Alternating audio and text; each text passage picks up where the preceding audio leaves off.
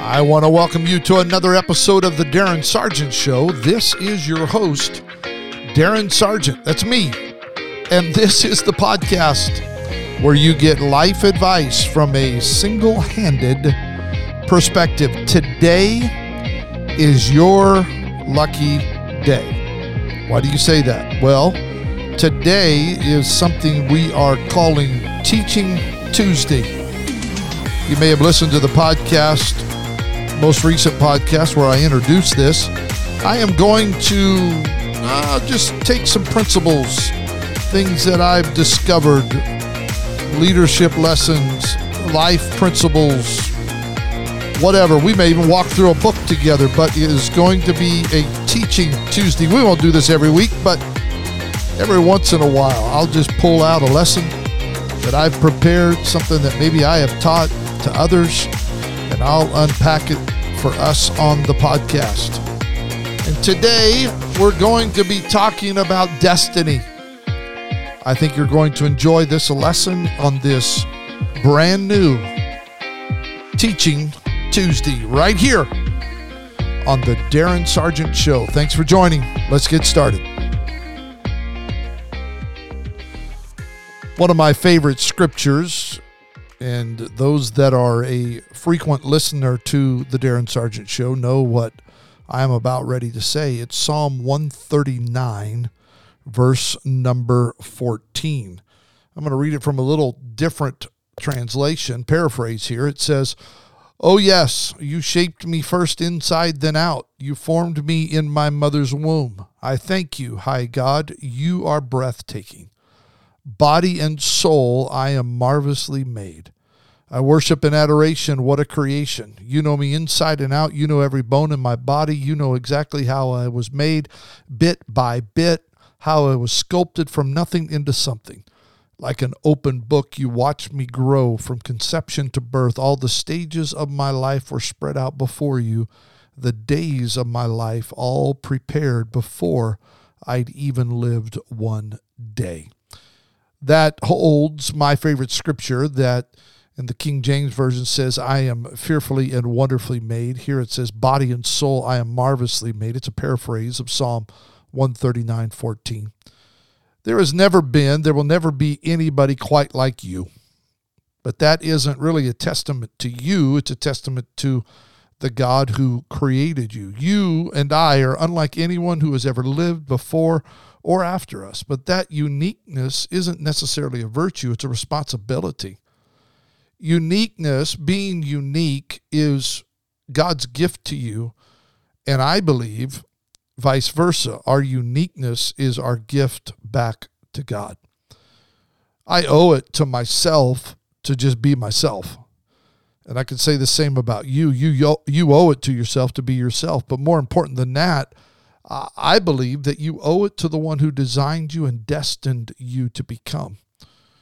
Now, don't leave this podcast thinking that we are introducing something that's just a quick self help series and we can all feel good about ourselves and feel warm and fuzzy and go on. But self help, in my opinion, I read this one place that said self help is nothing more than idolatry, idolatry dressed up in a rental tuxedo thought that was good.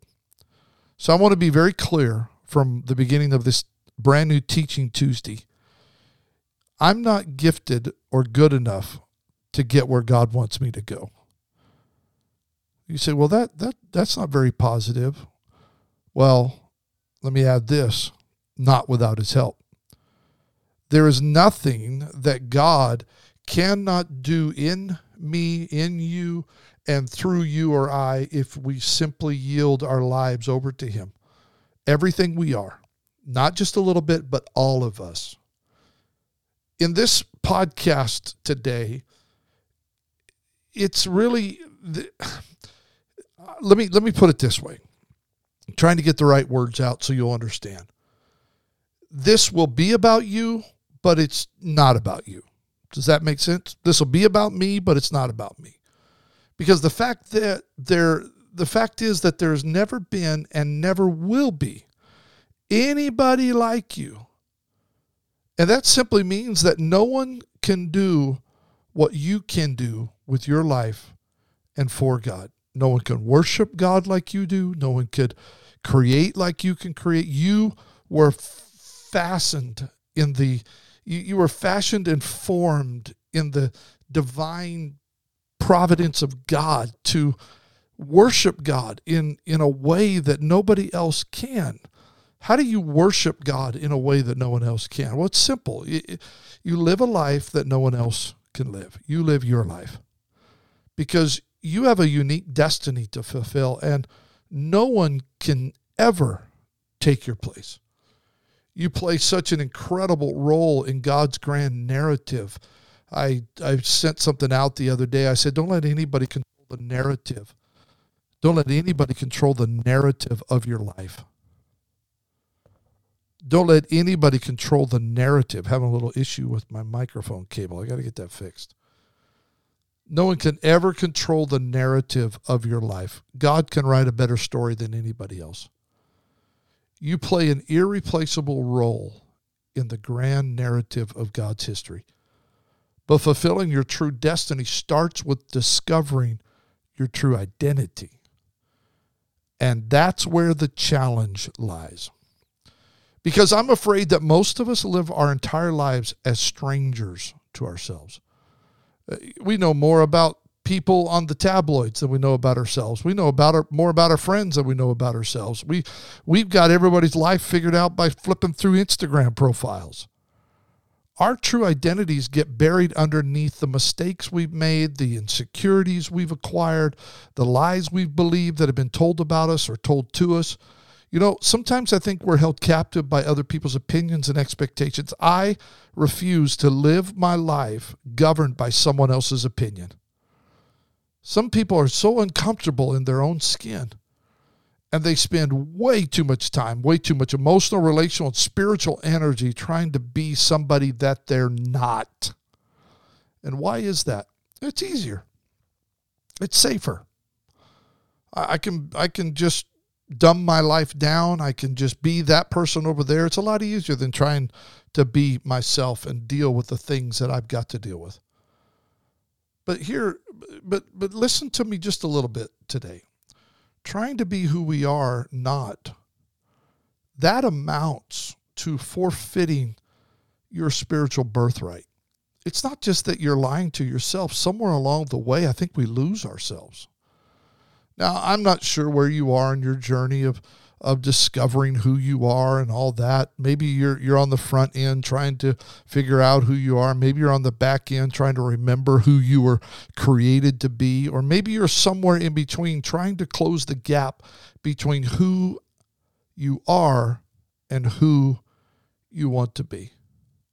No matter where you may be, I want you to experience the joy of figuring out who you are and the freedom of discovering who you're not and who you don't need to be. Now, it's not going to be easy. There's no shortcuts in life. But if you're breathing, if you're alive, if your pulse is, if your heart is beating right now, if you got a pulse, God's not giving up on you yet. So don't give up on yourself and just just let this promise soak deep down into your heart your mind your soul your spirit because i believe it'll give you life. It'll keep you interested in what we we will be discussing for the next few moments. It's never too late to be the you that you were meant to be. Now a couple years ago my wife and i went on a trip over to israel with uh, several different minister friends, and it was a tremendous trip. And one of the things that just stood out to me is how everything is built on foundations of yesterday. If you go to the Temple Mount, we took a tour underneath the temple, and there, down below there, was stones that were laid from Solomon's temple and they were underground 60 70 feet. You couldn't see them if you were just standing up on the temple mount. But over time they had built on top of these. When one would crumble they would clear it and build something else on top. But self-discovery is a lot like that. It's like an archaeological dig. It takes a long time sometimes to uncover treasures that may lie buried beneath the surface of our lives. You and i can never be certain of what we will find and where we will find it. And it's painstaking. It's a painstaking process. It's not easy. But if you don't dig deep, all you're going to have is a superficial life. I make a statement all the time. You've heard me say it. You'll never make an impact until you're committed to the collision. At some point, you've got to face yourself. You've got to face life. You've got to face where you're at. You can't go through life living in a superficial world. If you live as a stranger to yourself, you're never going to have any relationship with anybody. Oh, it'll be surface, but you'll never have intimacy with anybody else. You'll never have a relationship with anybody else.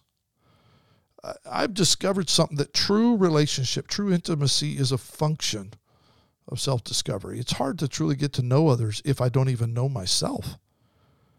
And beyond all the relational ramifications, there's there's even occupational ramifications and implications. If you haven't discovered who you are and what you're good at and your unique gifts and your unique passions and talents and abilities, how are you ever going to find fulfillment in what you do? You might make a living, but you won't make a life. I heard somebody the other day make a statement and they said, you know, a career is what we pay for, a calling is what we're made for. That's powerful. And I may unpack that in future episodes here, but it's so true. I don't want to just make a living, I want to make a life. I will, you will never experience the joy of doing what we truly love to do if we don't find out what God has created us for. Now, I think sometimes uh, superficiality superficial, supercalifragilisticexpialidocious. Remember that? No, I'm not saying that. But uh, superficial people are people that really have lived a life of hypocrisy.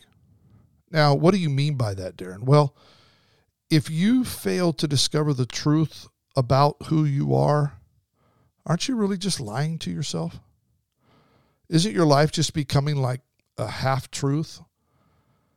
I remember in high school, high school was the time when people were always out there trying to have an image. I grew up in a very small town in, in Idaho, in southern Idaho, and there was like 62, 63, 64. I don't remember how many kids in my graduating class. It was a tight knit group. But there was always this pressure to try to find your image. It was an attempt to fabricate almost a whole second persona for public consumption. It wasn't who you are, but it was something that you tried to be. And it is that second persona that results in a second-hand life. Sorry, I used the word second-hand. But instead of narrating our own lives in the first person, we we lived life in a second person role by allowing other people to narrate, to write our lives for us. That's hypocrisy at its worst because you're not being who you really are. Our lives become lies. We we not only cheat ourselves and others when we fail to discover who God created us to be and our God-given identities and God-ordained destinies, but I think we also cheat God himself. We just gone through the Halloween season and I'm afraid too many of us want to live in disguise. A lot of people want to live that way dressed up in a costume. We, we try to present ourselves as we think others think we should be or as we think we were meant to be. We may even present ourselves in ways we think others want us to be. Superficiality is the curse of this culture that we're living. We see it in social media. People are posting superficial things that make no difference, but it guides and directs their lives and it fuels their identity. The many likes they get, they think, oh man, I am somebody. Look at this. And it's superficial. That is such a, you know, the minute somebody comes along with a better post, you be forgotten, girl. Bro, you be forgotten the minute someone comes around that's got a better set of tennis shoes than you do. We really don't want to see ourselves for who we are sometimes. And, and the primary reason is we live as strangers to ourselves. We're afraid of what we might find. We don't want to see ourselves for who God created us to be or the issues that we've got to deal with. But we can dig deeper than our fallen natures. God's grace goes farther than our sin. God's grace goes deeper than your hurts. God's grace goes deeper than your nature that is filled and shapen by sin. The image of God is what you and I were created with. And that's where we find who we really are. That's where we discover our destiny. So we're going to dig around a little bit. We're going to look for clues into our futures by maybe digging into our past.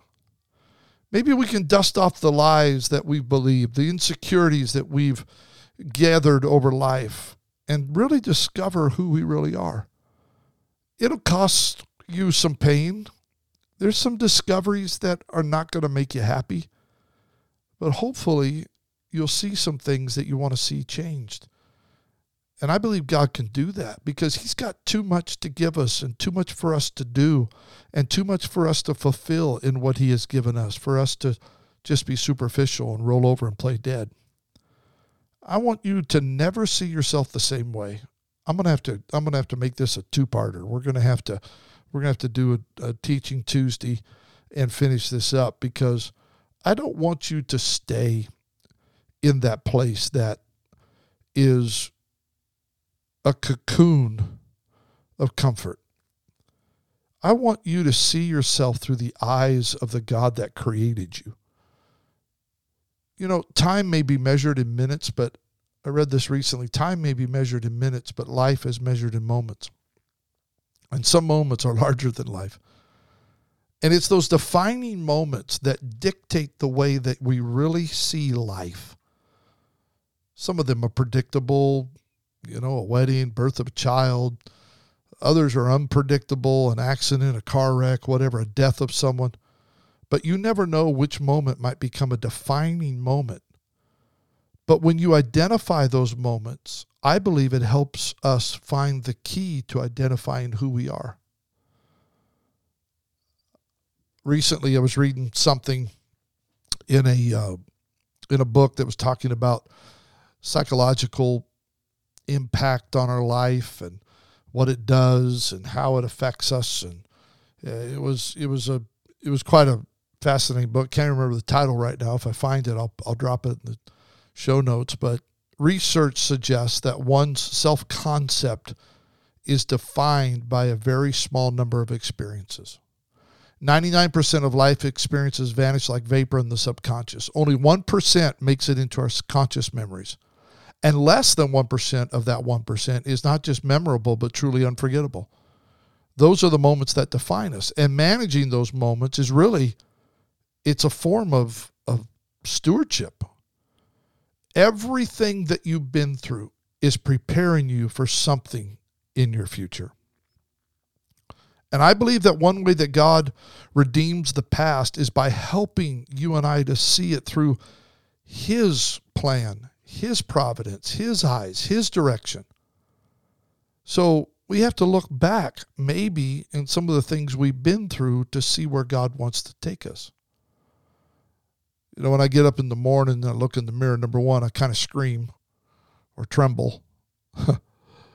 but really, when I look at myself, it's a reflection of accumulated experiences.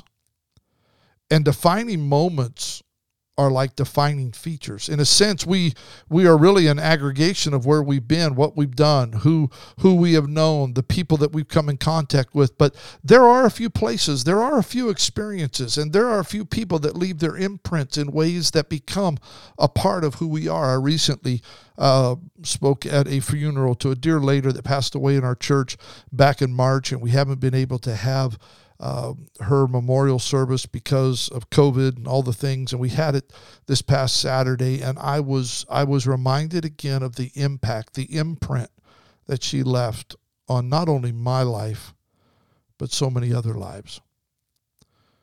People that live their life with purpose, they leave marks on our lives. Experiences leave marks on our soul.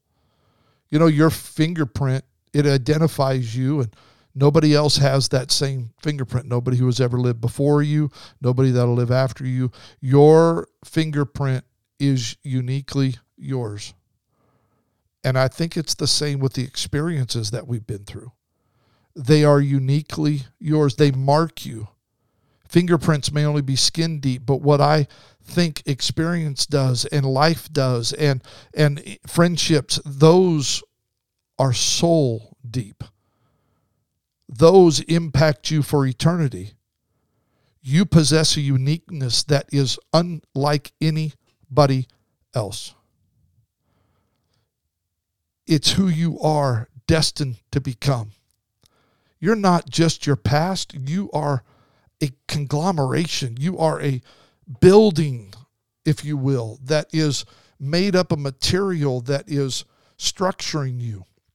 You possess a uniqueness that is only you. It's not who you are necessarily in the present tense, it's who you are destined to become future tense. I know why I was born the way that I was born. I've got it figured out.